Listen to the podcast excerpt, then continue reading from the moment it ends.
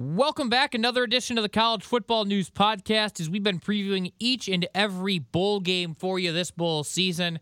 You've already heard the December 21st and uh, December 20th and 21st episodes. Now we move on to, we'll do two days. We'll knock out two days because there's only one each of the next two days. The Bad Boy Mowers Gasparilla Bowl maybe the most fun bowl game to say. That takes place 2:30 Eastern Time, ESPN on Monday, December 23rd. UCF taking on Marshall. And tell me why in this one, Pete. I know UCF didn't play up to what the level they wanted to this season. A little bit of a disappointment in their own minds. Tell me why they don't blow the doors off of Marshall in this game, however. Here's the problem when you come with bowl games is that you're trying to take what happened during a regular season and apply it to a bowl season. And a bowl season's a completely different animal because you have time to prepare.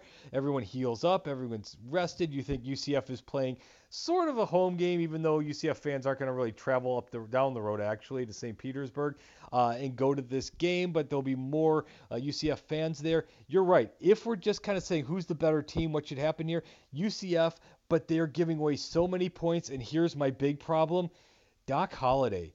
The Marshall head coach is 6 and 0 in bowl games. Sometimes coaching staffs just have some sort of thing figured out, whether it's how to prepare the team, whether it's their uh, what they do you know, just in terms of just everything that leads up to the bowls, in terms of mindset, in terms of game planning. For whatever reason, that head coach is really good when it comes to bowl games. So I'm going to say UCF is going to win, and I'm going to take Doc Holliday and Marshall and take those 13 points that you're going to give me, and I am going to win on the against the spread side of this. Okay, so you're at least going to get a cover because because of the domination, at least by Doc Holliday, six and zero oh entering this game in bowl games is the Marshall head coach. I like you know how I am with this. You do not mess with the streak. The rule number one when it comes to gambling in college, I'm sorry, investing in college football. One, do not mess with a streak.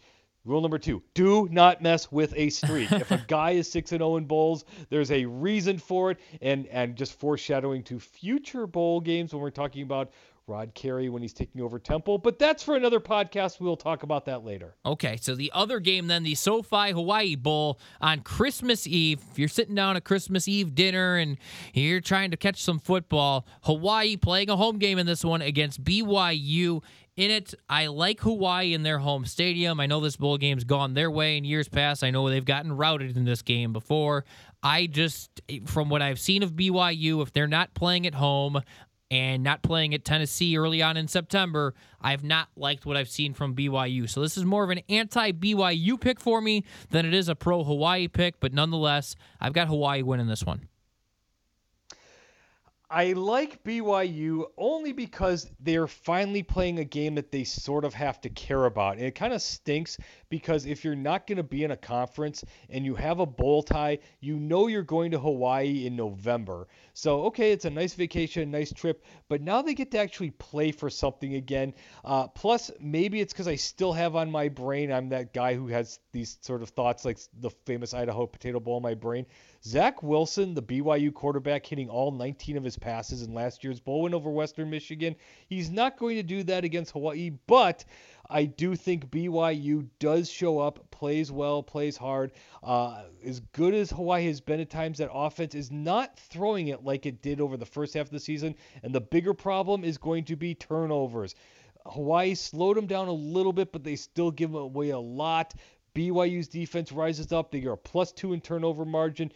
BYU Cougars are going to win your SoFi Hawaii Bowl. That's Pete Fiutak. I'm Nick Shepkowski. It's the College Football News Podcast. If you haven't done it yet, hit subscribe. Make sure you tune in to each and every one of these because we're previewing some lengthier than others, but we're giving you a preview of each and every bowl game this season. That does it for the December 23rd, 24th episode. Make sure to check out the next one, breaking down your games coming your way on December 26th. He's Pete Fiutak. I'm Nick Shepkowski. Thanks as always for listening to the College Football News Podcast.